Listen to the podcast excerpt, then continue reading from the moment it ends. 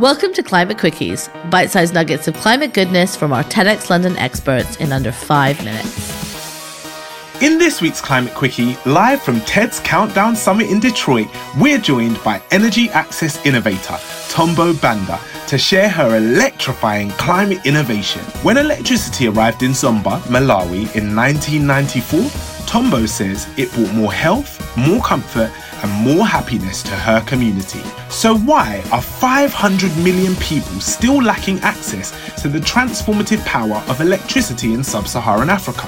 relying on highly polluting materials like diesel and firewood. Tombo introduces us to her company's mini grids, local renewable energy systems, making electricity more accessible and creating better lives for millions of people. Over to Tombo to explain more. Stay curious. Hello, everyone. My name is Tombo Banda. I lead the Mini Grid Innovation Lab uh, at Cross Boundary. I'm based in, in Nairobi, in Kenya. So, what's the energy situation in Malawi? So, I am originally Malawian, though I live in Kenya. And the energy situation in Malawi is quite dire. The most recent data shows that less than 15% of Malawians have access to electricity. So, yeah, that's, uh, you know, 85% of the population still resorting to firewood, generators, whatever, nothing kerosene, small solar lamps to get by on there every day.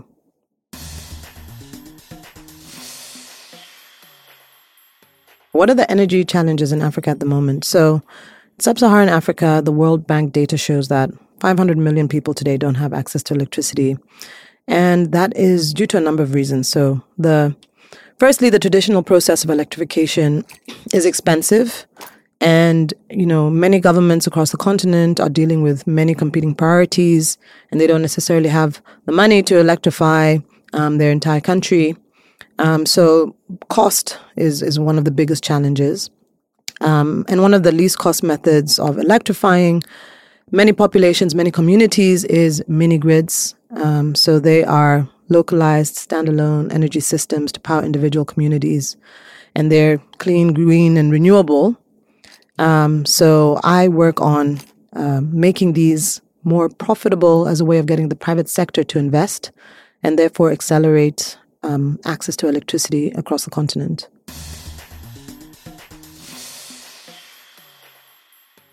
So, how are we seeing this work have a positive impact on people? Electricity is more than an enabler, it's, it's transformative.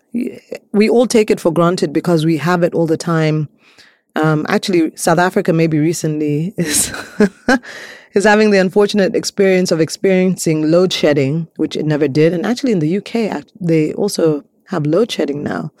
Uh, you know the feeling when you don't have electricity, how debilitating and uh, maybe even anxious it makes you.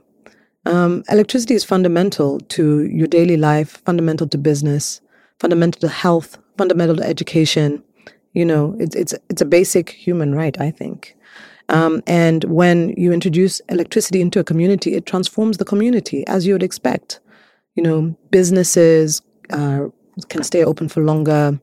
You know, businesses that use um, diesel machinery switch to electric, generate savings, um, and you know, experience health benefits.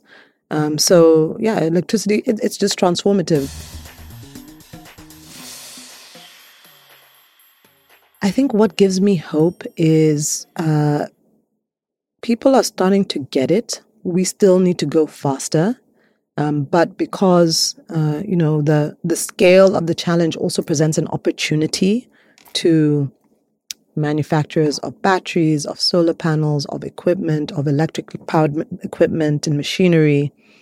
Um, recognizing that opportunity, I think, is spurring people into action um, so we're seeing an acceleration in the rate of deployment in mini grids across the continent and, and other solutions that are more um, appropriate for specific communities.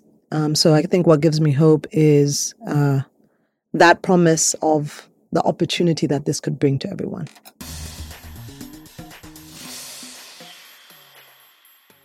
Where can people find out more about our work? So, our website is the best place to start. So, crossboundary.com And if you go to labs, you'll find the innovation lab there.